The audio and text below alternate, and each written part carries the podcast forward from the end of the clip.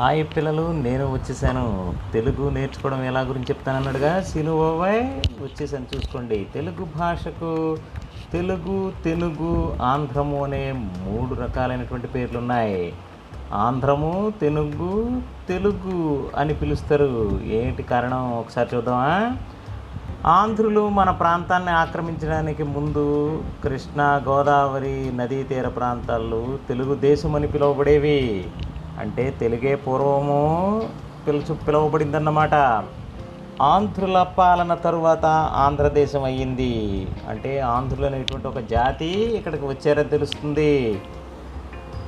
నన్నయ భట్టు మహాభారతం రాసే టైంకి మనకి ఇక్కడ తెలుగు, ఆంధ్రం అనే పేర్లు రెండు వినబడుతున్నాయి.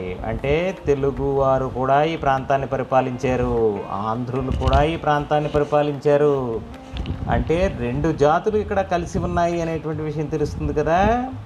అందుచేతే ఈ రెండు పేర్లు పట్టుకుని మన వాళ్ళందరూ పరిశోధన చేయడం మొదలుపెట్టారు. అప్పుడు ఏం తెలిసిందో తెలుసా, మన ప్రాంతం అంతా కూడా ద్రావిడ ప్రాంతం అని పిలుస్తారు. అంటే దక్షిణ భారతదేశంలో దక్షిణ ద్రావిడము అంటే భారతదేశానికి దక్షిణ ప్రాంతానున్న రాష్ట్రాలన్నింటిలోనూ ఉన్న భాషల్ని మన వాళ్ళు ఎనలైజ్ చేశారు. పరిశోధిస్తే తమిళము, మలయాళము, కన్నడము, తెలుగు అనేటువంటిది మనకి ద్రావిడ భాషా కుటుంబానికి చెందినట్టుగా మన వాళ్ళు గ్రహించారు. కాబట్టి తెలుగువారు అనేటువంటి వారు ఈ ప్రాంతంలో ఎప్పటి నుంచో ఉన్నారు.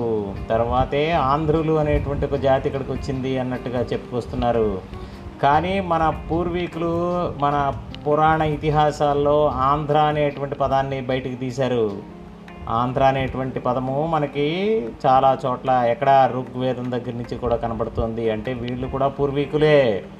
అయితే వాళ్ళు ఆంధ్రులు, తెలుగువారు కలిసి ఇక్కడ ఈ ప్రాంతాన్ని ఎక్కువగా పరిపాలన చేయబడ్డం చేత ఈ రెండు భాషలు తెలుగు భాషగా మనకి ప్రాచుర్యాన్ని ఎక్కువగా పొందాయి.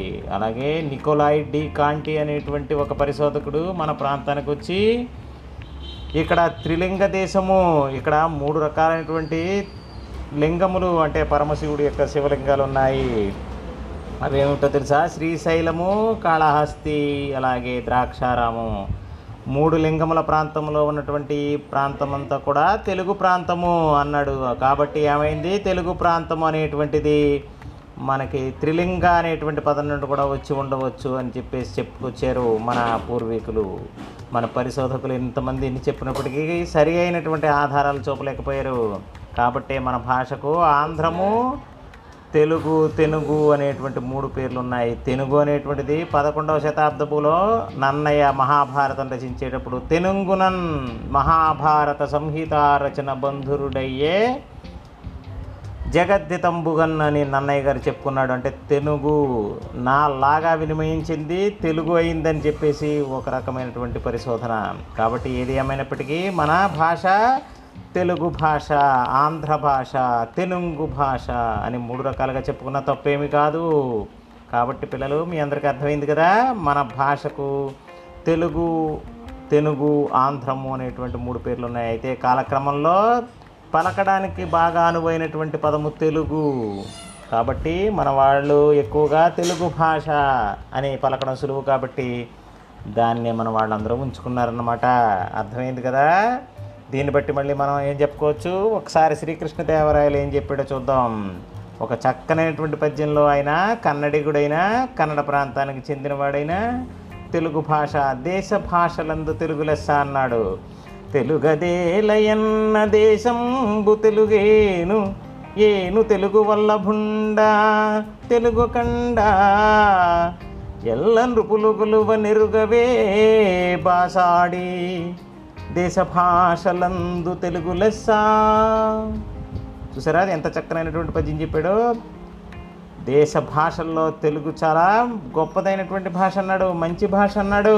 తెలుగే మంచిది, దేశ భాషల్లో తెలుగు భాషే మంచి భాష, స్వర భాష. ఏ భాషా పదాన్నైనా స్వరయుక్తంగా పలకడానికి అనువైనటువంటి భాష మన తెలుగు భాష. అంచేత దేశ భాషలందు తెలుగు లెస్స అన్నాడు. అర్థమైంది కదా పిల్లలు, మన భాషకున్న పేర్లు తెలుగు ఆంధ్రము, పలకడానికి సులువైనటువంటి పదము తెలుగు. కాబట్టి మన భాష తెలుగు భాష. ఓకేనా పిల్లలు, మళ్ళీ కలుస్తాను మరో విషయంతో. మీ సిను బాబాయ్ తెలుగు నేర్చుకోండిలా.